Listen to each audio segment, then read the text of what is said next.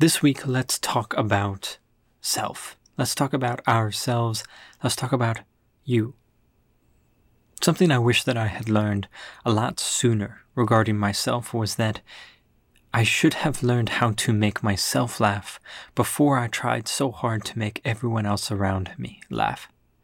There were times I remember in high school, middle school, that era, that time, when I would try so hard to make someone else laugh and most of the time, it wouldn't even work because really, that type of humor, that type of laughter and enjoyment, if it is funny, it is only in a moment, and it actually isn't that long lasting humor, that long lasting mirth, if anyone ever uses that word still, that we really do enjoy when we have the chance to experience it.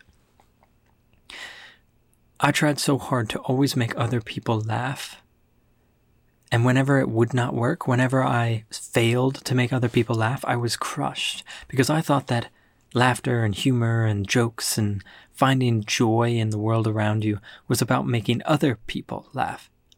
What I realize now is that there is an immense amount that only you will ever find funny. There's an immense amount that only you will ever notice in a split second. Only you will be able to connect the dots a certain way, the way that your mind has. Only you will understand a reference the way that it could have been understood, etc. If you always are trying to make other people laugh, you're going to miss out on all of these unique experiences that could be opportunities for laughter and for joy for you. So, one of the things that I wish I had learned sooner was how to make myself laugh before I try to make other people laugh.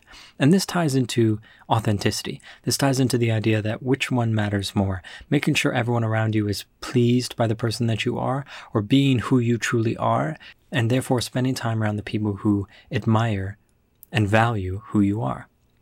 The decision to tell a joke more for my sake than for the sake of everyone around me allowed me to stop chasing silly and inauthentic humor that I thought would make everyone else laugh, and more, and allowed me to actually pay attention to the things that I cared about as far as humor goes, the little things in life that I found funny. And most of the time, I'll be honest, not very many people laugh. Very few people think it's funny. But it doesn't matter. It doesn't matter when you're not trying to please everyone else around you, when instead you find satisfaction in having made yourself laugh. I wish I had learned how to make myself laugh sooner and care less about whether everyone else around me gets the joke.